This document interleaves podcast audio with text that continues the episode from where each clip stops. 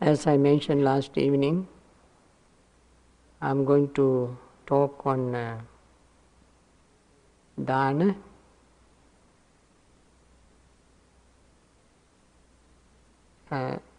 sometimes some of us may think that it is not appropriate for monks to talk about dana. But I substantiate my position quoting the Buddha. It was the Buddha who spoke about dana very loudly. Whenever he met somebody for the first time, if he saw the person is a potential candidate for religious practice, he would give instructions, what is called on gradual training. In this gradual training instructions, the first thing he mentioned is dana. There is a whole list of things he mentioned in that kind of discourse. There are Dana Kata, Sila Kata, Sagga Kata, Kama Nang Adinamo, Okaru, Sankilesa,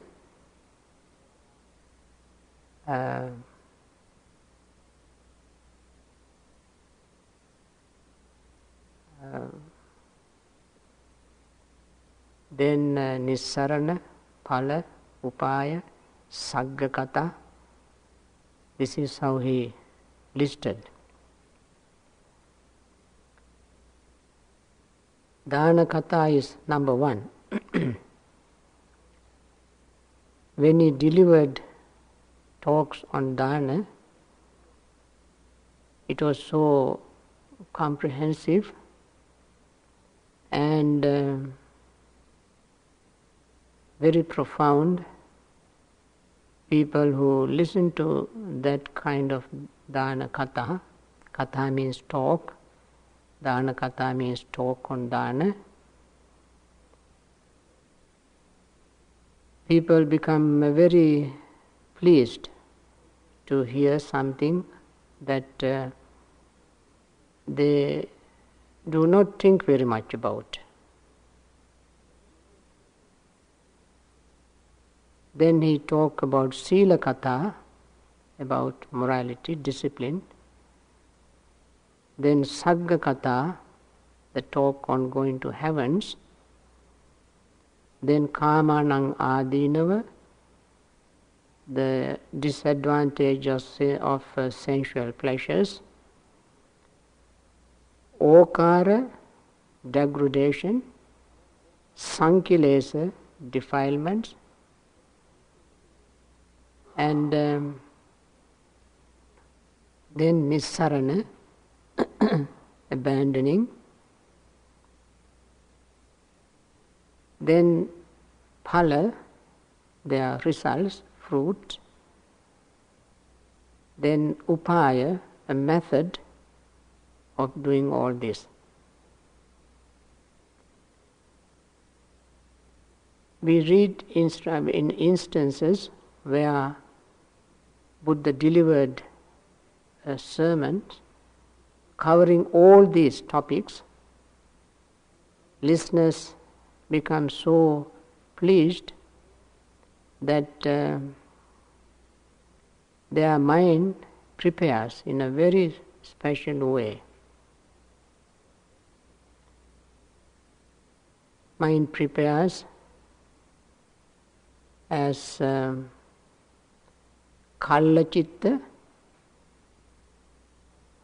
Mudu-chitta,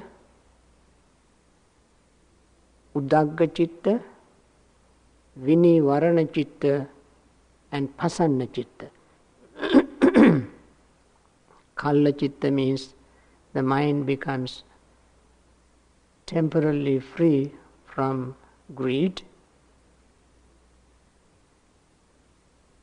Udagga-chitta mind become delightful, free from restlessness and worry. Mudu-chitta mind becomes soft. When hatred fades away, Vini-Varana-chitta mind becomes free from sleepiness and drowsiness, and Pasanna-chitta mind becomes free from doubt. What happens to the mind at that time actually is the mind becomes free from hindrances. These are the 5 hindrances. By listening to the talks of the Buddha. And again, concentration. When these hindrances are faded away, one gains concentration. With the concentrated mind, the person listens. When he listens to the Buddha with the concentrated mind, then Buddha knows this is the time to talk about something particular to the Buddhas.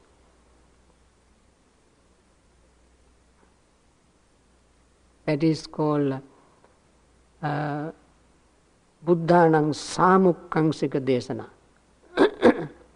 They are particular to Buddhas, fully enlightened Buddhas. Not unenlightened people would talk about those things. What are the things that are very particular, special, samukkaṃsika to the Buddhas? Is the Four Noble Truth. That time, when the mind is ready to listen to the Four Noble Truth, Buddha would deliver a sermon on Four Noble Truth. Now all start with the instructions on dana. So it is very profound beginning, very solid beginning. Why? It is because of not practicing generosity that we linger in samsara, falling back and forth again and again, repeating our suffering. The opposite of dana, therefore, is called pono-bhavika. That's a very beautiful word, pono-bhavika. When one does not practice dana, one becomes pono-bhavika, means re-becoming. Punar-bhava, punar in Sanskrit, puna is Pali, bhavika means becoming. So one subjects to become again and again when one does not practice dana. Dana is not something something artificial that we have adopted, that we practice provincially, occasionally, in one particular nation, country, one particular religion. It is something very common, innate, intrinsic quality of us, of our human beings. All beings for that matter, not only humans. We have inner feeling of sharing things. Some even go to the extent of saying that our primates, when they stood up, lifting their hands for the first time and started walking, they lifted their hands not to fight, not to bear arms, rocks and clubs and weapons, but to carry something to support their sick, disabled, poor person, beings, fellow beings. when they are unable to move, those who can lift their arms can carry things to feed them, support them. So this comes naturally, automatically in our life. It is so natural to us to share things. Some can share things easily because they have practiced it again and again and again. When I say this, it reminds me of an incident. There are trillions of incidents if you think of your own life, but I know one in my life that happened almost little more than 1/2 century ago. When I was a little boy, I was on a bus in Sri Lanka. A beggar got on the bus. Bus was on the bus stand, waiting for passengers to board. So this man, a beggar, got onto the bus, and from the moment he got onto the bus, he looked both sides while walking on the aisle, and stretched his hand and asked somebody to give him 5 cents, a nickel.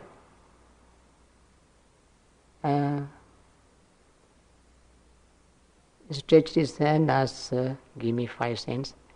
Lady, please give me 5 cents. Gentleman, give me 5 cents. Lady, give me 5 cents. He asked everybody on the bus. Nobody gave him a penny. So this man got off the bus saying, well, he was not disappointed. He simply made a very philosophical statement. He said, now well, I have the habit of asking, begging. None of these people have the habit of giving. Goodbye. He walked away. So it is intrinsic, and yet if we have not cultivated it, we cannot do that. It is very, very difficult. Once we cultivate this, it is difficult to stop. Our heart melts when moment arises, and we want to give, we want to share. And this is the quality that the Buddha himself, the Bodhisattva himself, practiced to the perfection. Therefore, after attainment of enlightenment, he, of course, these perfections we don't find in directly in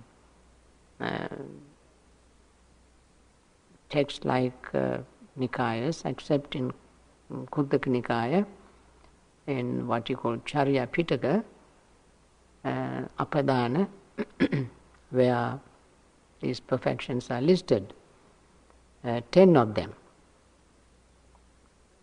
The first one is perfection of Dana, Dana Parami. Even if it is not mentioned in any other major texts, from the Buddha's own this life, the last life that he attained enlightenment, we can see the amount of generosity he practiced.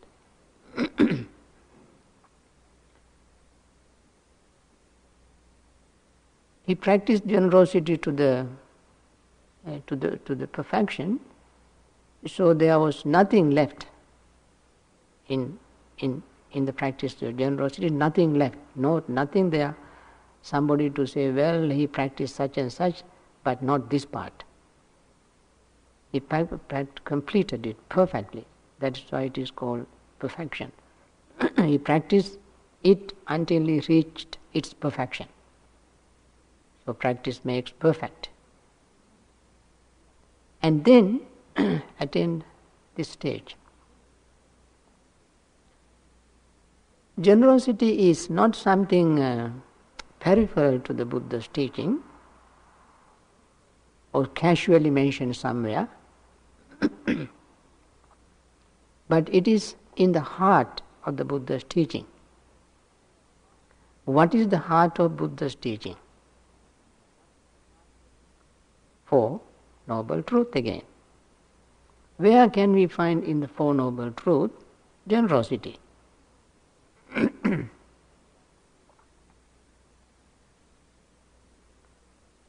Perhaps you may not remember the Four Noble Truth that well. Or even if you remember, you may not find the word dana. And therefore, you may think about it. But when we see the Four Noble Truth well, we can see generosity mentioned in a very prominent place, because it is very important. What is that prominent place? Buddha's teaching sometimes is called middle path, sometimes called Noble Eightfold Path. We find the generosity in the middle path or Noble Eightfold Path. Where in Noble Eightfold Path can we find generosity? It is the second step of the Noble Eightfold Path. What is the second step? Right thought. First is right understanding. Second is right thought. What is the right thought? Right thought is the thought of giving up, nekkamma sankappa, thought of avyapada sankappa, thought of loving friendliness, avihimsa sankappa, thought of compassion. Out of these three of the right thoughts, first is the thought of giving up. Nekkamma is renunciation in the ultimate sense. Renunciation is something, sometimes people think that only those who go to monasteries, leaving home, do renunciation. Renunciation actually is has very different levels. Giving up everything and leaving home life and going to homelessness or homeless life is a degree or higher degree of renunciation, but still that is not the total renunciation. But it can, anybody can practice it while being home. One can practice renunciation, then that is called generosity. Renunciation or generosity simply means letting go of our clinging, craving. What we find in the ultimate sense in generosity is letting go of our grasping, clinging, holding on to things, things that we have earned, acquired with hard work, or we inherited, or we have something, we hold on to it. Holding on to things in the Buddha's teaching has many different repercussions. This is called this holding on to thing is called tanha, craving, and that is that leads to various other defilements, psychic irritants. Buddha says, I mention these things not because Buddha says these things, but because that is true in any life, anywhere, any time, in the whole universe. Because this he mentioned, he spoke the truth, noble truth, not simple truth, noble truth. Noble truth means the truth that can never change, can never be affected by time and space. And that is the kind of truth the Buddha spoke. So with regard to craving, tanha, he said, he expanded his noble truth in here. He said, tanhang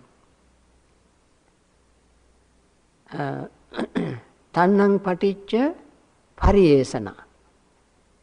Because of craving, pariyesana is research. Pariyesana in Sanskrit, pariyesana in Pali, which simply means in English research. We search and research again and again and again, looking around, trying this, trying that, to find out something because of the craving, desire. Investigate, look around, think, spend time, energy, money, whatever, to do search, research, to get something, find something. The root of that is our desire. Then, pariyesanam paticca labho. When we do research, we find something. We find more than what we wanted. Too many things we find. And then, we cannot have all of them. So we choose. Labhaṃ paticca pariggaho. When we receive too many things, we choose what we want. Pariggahaṃ paticca ajjhosāna. When we receive certain things and make selection, make our choice, then we cling to it. We delve in it. Hold on to it. Ajjhosanam paricca maccharyang. When we hold on to it, we don't want to share it with others. Macharya means miserliness. Become miser, stingy. And we hold on to it. Maccharyang paticca arakam. Because of stinginess, we want to protect what we have. And we look for all sort of sources to protect what we have.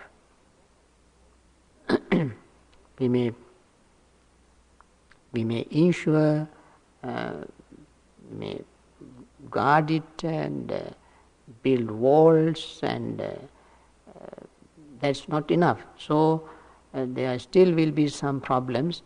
Then arakam paticca sattādāna dandādāna kalaha viggha vivāda tuvaṅtva musāvāda pisunā vācā neke pāpaka akusalā dhamma sambhavanti.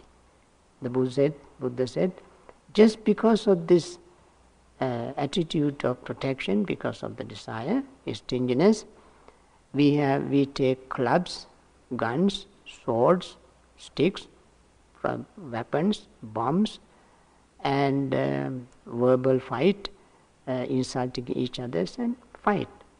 Parents fight, husband fights with wives, wives fight with husbands, children fight with parents, parents fight with children, friends fight with friends, neighbors fight with neighbors, countries fight with countries, and so forth. That goes on and on and on. All began from greed. I mean, it is so powerful, it is so true. Harder we cling, more painful it is, of course. It's not very easy. It is just clenching your fist. Harder you clench, more painful it is. And if you open your clench and stretch your fingers, you feel relaxed, relieved of that tension. So letting go of things is like that. Not very easy, extremely difficult, but that is how once we start practicing it, that's how we feel. I tell you another extreme example. A woman who was having some problems with a boyfriend, and she had a lot of fights and wanted to get out of that situation. So another friend of hers recommended her to come to this place, IMS. And said, go to that place, that's a nice place, you can spend a week, 10 days there. And this lady did not tell her what you do here. So she just packed up her suitcase and left, telling her boyfriend, now look, when I come back, I don't want to see you anymore. Take all your things and clean everything and leave. So she came here. When she came here, she saw people walking very slowly. Don't look at each other. Very quiet, looking down, walking. She put her suitcase under that tree. She said, she told me the story herself. And she cried. Cried the entire time you all walked. And then, because why she cried? Because she thought that her friends sent her to a mental hospital.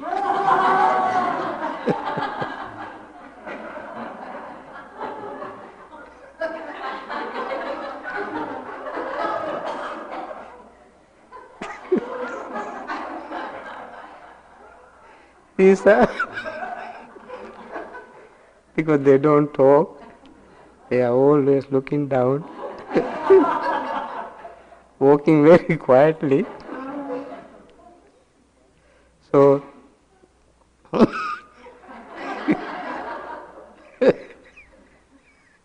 after all this, she saw everybody was walking in here, into this hall, and sat down. Then came a monk with his interpreters, and he gave a sermon. Because of her poor English, she is a foreigner to this country, because of her poor English, she said she understood about 20% of his talk. And even that 20% was wonderful for her at that moment. So soothing, so comforting. Then she found somebody in the office and got registered and stayed here for the whole 10 days. After that, she went home. When she went home, she saw her apartment was completely cleaned up. So cleaned up that all her furniture was gone, even the pictures hanging on the wall were gone, her flower pots, cooks, utensils, vessels, everything was gone, everything was perfectly clean, nothing there. Then she said she sat down and laughed for another 20 minutes. Why she laughed? Because now she doesn't have to dust furniture and clean these pictures, remove these things to clean the room.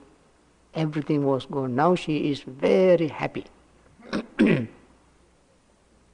No more headache. Even the boyfriend was gone. So she was happy. I don't ask you to do that, but some people experience when they let go of those things that they are so holding on to, that moment they feel happy. The less we have, happier we are. And that is why Buddha said, apicca sayandhammo nayandhammo mahiccassa santuttha sayandhammo nayandhammo asantuttasa.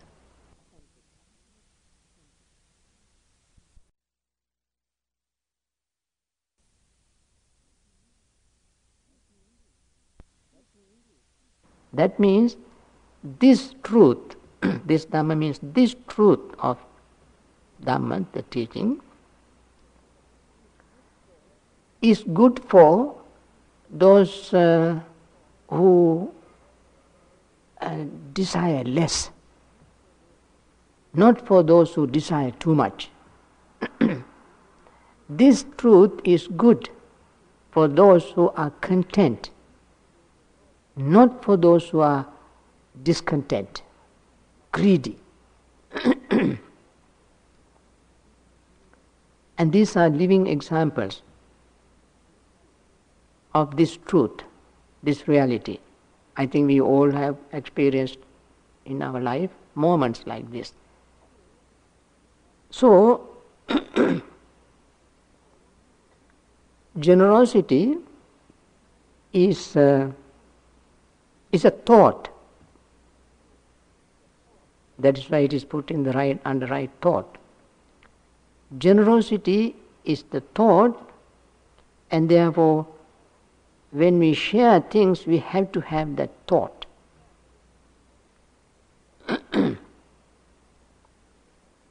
Of letting go of things. And that is called Nisarana dhyasa.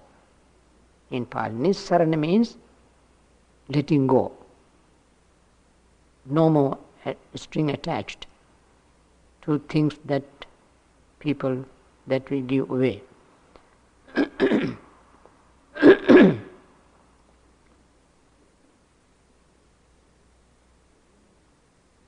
When normally people, when they want to give things away, we always try to choose a recipient. Because they want to make sure what they give is used properly. That means they still have certain amount of attachment to the things they give away. They think if I give such and such to so and so, they will abuse it.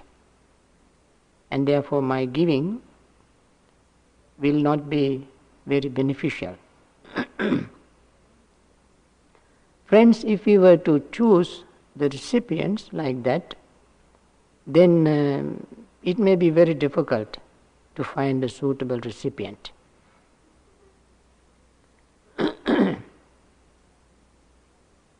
When Siddhartha Gautama, before he became a Buddha, even in his previous lives, according to his previous life stories, when he practiced generosity, he was at any given time, any given life, he was in a most superior position. According to Jataka stories, even when he became an animal, he was a very dignified, majestic animal in that category of animals. If he became a bird among birds, he's a big bird, king of birds. If he became a dog, he was a very big, powerful, gentle dog. If he became an elephant and cattle and so forth, whatever life he was born, he was in a very high superior position. When he was born as human being in every life, according to Jataka stories, he was in a very noble position. And all others were less in generosity, compassion, loving friendliness, and so forth. They have much less acquired of those qualities than himself. But when he wanted to practice generosity, he did not choose. If he were to choose a better one, he was the only one to receive it. Nobody else was better than him. So he did not choose a recipient. This is very difficult for average person to practice. But the thought is generosity, to let go of our greed, our attachment. That is the sole purpose of our giving. Practicing generosity is to attack this fundamental root of defilements. Fundamental roots, basic root is our greed, which in fact is the cause of our suffering. As you know, in the Noble Eightfold Four Noble Truth, the cause of suffering is clinging, craving, greed. So we want to attack that, minimize it, reduce it, and finally eliminate it in order to bring eternal peace, solace, comfort, and happiness. And therefore, that should be our motive of giving, just to reduce our greed. There are various types of giving. Material giving and immaterial giving. We generally talk about material giving, sharing material things. In fact, that is one half of the whole field of giving. The other half is called dhammadana. People can share their energy, their skill, their ability,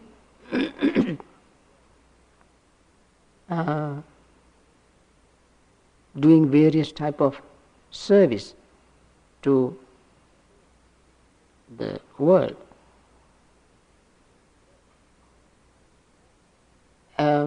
But Buddha said in Samyutta Nikaya, sabbang dadocha sohoti yo vedetu upasavayam amatang dadocha sohoti yo dhamma manusasati. Sabbang dadocha sohoti is somebody who builds a house, a shelter, or monastery, orphanage. Particularly, he was talking about religious places. Built those places, that individual gives everything. Why? Say somebody builds a place like this, meditation center. And that individual gives everything to a meditation center, everything when he builds a meditation center. Why? Because that is the place where people come, sit, meditate, get some relief, peace, certain degree of happiness, relax the body and mind, and experience very quiet time, and relieve their nervous tension, build up their health, mental health, and that is a wonderful thing. Listen to Dhamma talks, meditate, see Dhamma friends, associate with other co-meditators, and therefore that gives them a wonderful experience to make their life peaceful and happy. Therefore, building a place like this is just like giving everything. And yet he said, amatang dadocha sohoti yo dhamma manusasati. One who shares the knowledge of Dhamma is sharing ambrosia. Amata. Amatta actually has two meanings. Amatta means deathlessness. Amatta. The other is ambrosia according to ancient religious beliefs. That is what deities, gods consume for their existence, ambrosia. It is like giving ambrosia or giving like immortality, deathlessness, Dhamma. So sharing Dhamma is another aspect of generosity. We have to acquire the knowledge and share it generously with others without holding on to it, so that everybody will benefit. Sharing knowledge of Dhamma is sharing wisdom. Every word of the Dhamma has deep meaning, which sparks, opens our wisdom. Each word is a key to open our wisdom. Each word of the Dhamma has so powerful meaning in it.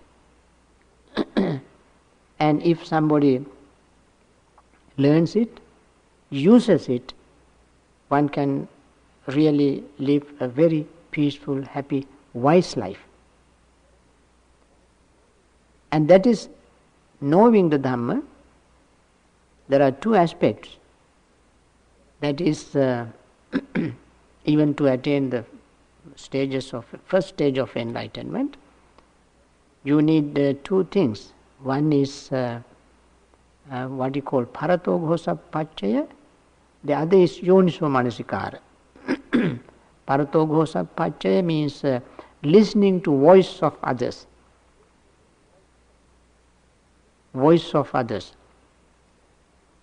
not the voice of fighting, not the voice of quarrel, not any other voice, but the voice of Dhamma.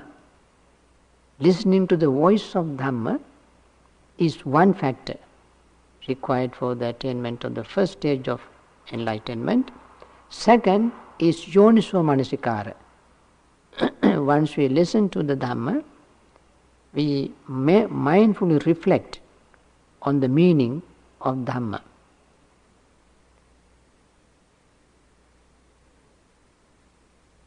So, when we share the Dhamma, others listen. Sotang odahati. Give ear to the teaching. Ohita soto dhammang sunati. Having listened to Dhamma, having given ear to Dhamma, they listen. Listen carefully. Listen mindfully.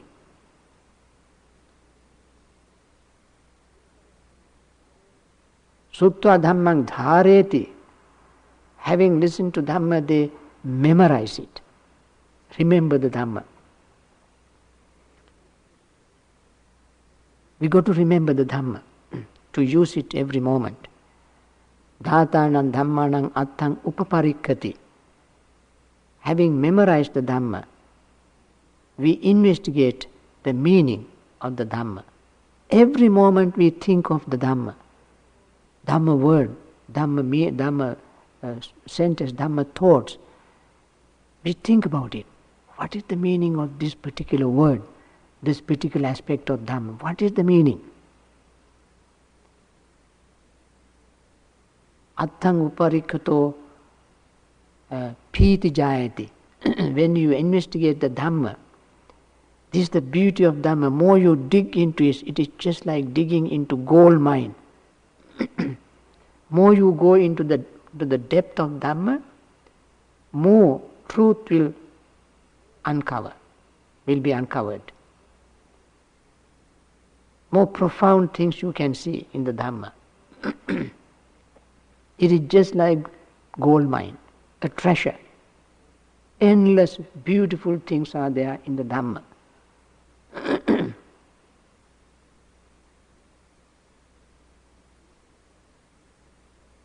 Pīti manas, pīti mano Pasanna-chitta, Pasanna-chitta. That is what I said when Buddha gives instructions on Dana Kata, Sila Kata and so forth. The listener's hindrances will fade away and has Pasanna-chitta, pleasant mind, clear mind, uncloudy mind.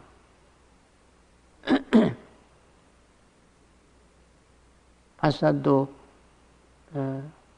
sukhanjayati, then the person becomes happy. Naturally, when you are happy, sukhino chittang samadhyati, when you are happy, your mind gains concentration. You got to be happy. You got to be happy to gain concentration. Not excitement. Many a time people think excitement is happiness. Excitement and happiness are totally diametrically opposite mental factors. When you, for instance, touch a lottery, have a lot of money, you become excited and you say, I'm happy. You meet your friend after a long time and you get so excited and you say, I'm so happy. You recover from certain sickness and then you say, I'm very happy. All these are examples of excitement. When you have excitement like that, you want to express this excitement by talking, smiling, sometimes kissing, hugging, dancing, expressing in a very loud way. That is excitement.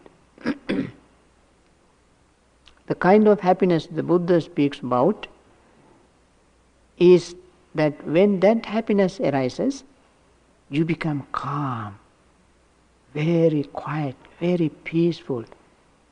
You hold on to it, you treasure it, value it. You don't want to lose an iota of it. You want to keep it. You are very settled, composed, quiet, peaceful. That leads to concentration. That is why Buddha said, Sukhino Chittang Samadhyati. When you are happy, the happy state leads to concentration. Then what happens? Samahitang chittang yathabhutang pajanati. When you gain concentration, you see the truth exactly as it is. When you see the truth exactly as it is, that gives you tremendous insight. That gives you real peace, real happiness. So you can see, when we share the Dhamma, that is why Buddha said, Amatang dadocha sohoti yo Dhamma manusasati. When you share the knowledge of Dhamma with others, they experience this ambrosia, this peace, the immortality. Nothing else can do that. No matter how much material things we share with others, they have their own place and benefits, and they have their limitations. And yet, of course, that is a wonderful thing. Wonderful thing in its own way, but most complete kind of sharing, generosity, is sharing the knowledge of Dhamma, true knowledge of Dhamma, true Dhamma. Talking about generosity, we have to say that Buddha said, don't cling to anything.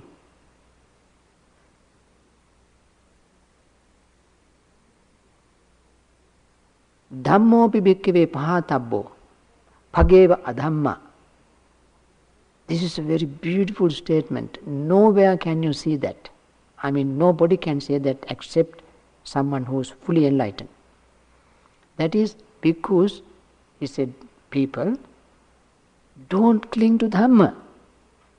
Don't cling even to wholesome Dhamma.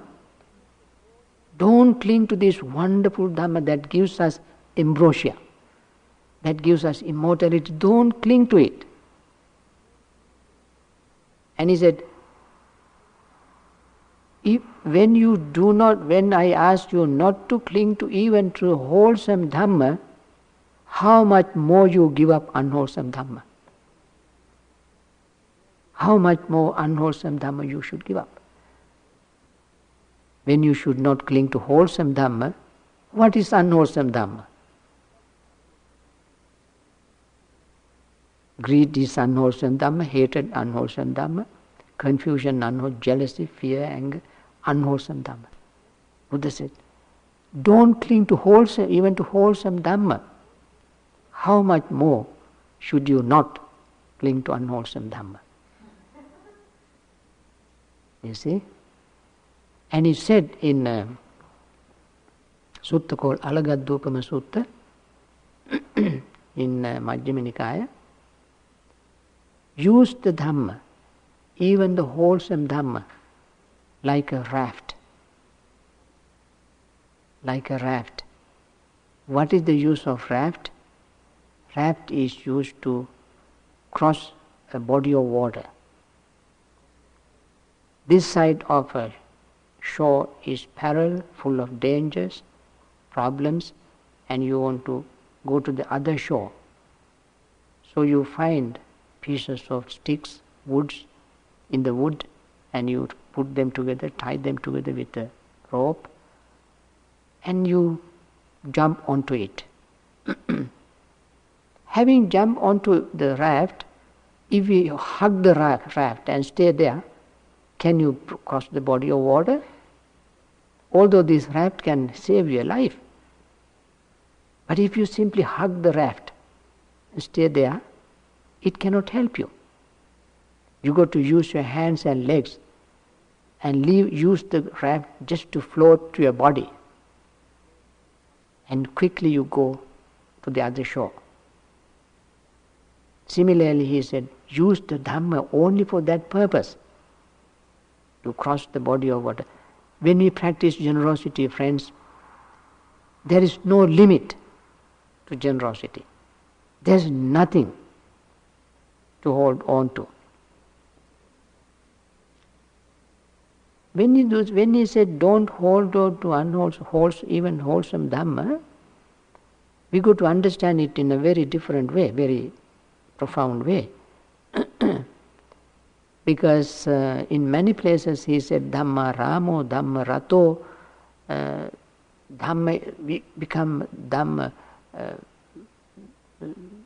Nidjana Kanti, and so forth, become refuge of the Dhamma. Use the Dhamma as your refuge. Buddham Saran, Dhamman Saranam Gacchami, I go to Dhamma for my refuge. And I need the Dhamma, I want to have the Dhamma. But what he asks us to give up is that clinging to Dhamma, attachment to Dhamma, greed for Dhamma. Sometimes we learn the Dhamma and hold on to it. We don't want to share that knowledge with others. That kind of stinginess, clinging to Dhamma. And sometimes Dhamma may be lofty, wonderful, marvelous. If you cling to it, what will happen? You will fight, like when you cling to material things, you will fight with others to protect your material things. You fight to defend yourself, to protect your property. Similarly, if you hold on to Dhamma and cling to Dhamma, and you will fight with others. That is not something unusual. In the history of religions you can see that. Very common thing. Not understanding the message, not understanding how to use the Dhamma, if we simply cling to it, that is very dangerous. So he said, Kuso yata duggahito hattha mevanu kantati samanyan dupparamatang nirayaya upakadhati. Just like kusa grass is a kind of grass that has spikes, thorns. If you hold it incorrectly, that kusa grass can cut your hand. If you hold it correctly, you can use that to cut something else. You won't get cut. Similarly, even if the wholesome Dhamma, if you mishandle it, abuse it, it can hurt you. You get into trouble. But if you use it properly, that can save your life, save your sufferings, save you from suffering, put you through attainment of Nibbana, enlightenment. So, when we practice generosity, we have to understand it has no limit. Generosity doesn't have Buddhist generosity, Hindu generosity, Muslim generosity, Christian, Jewish generosity, Islam. No. Generosity is just generosity. It has no religious connotation, ethnic connotation, geographical, provincial connotations. It is universal, common, intrinsic, natural. That's a wonderful practice. That is the kind of generosity, friends, we want to cultivate. I think my time is up, and I hope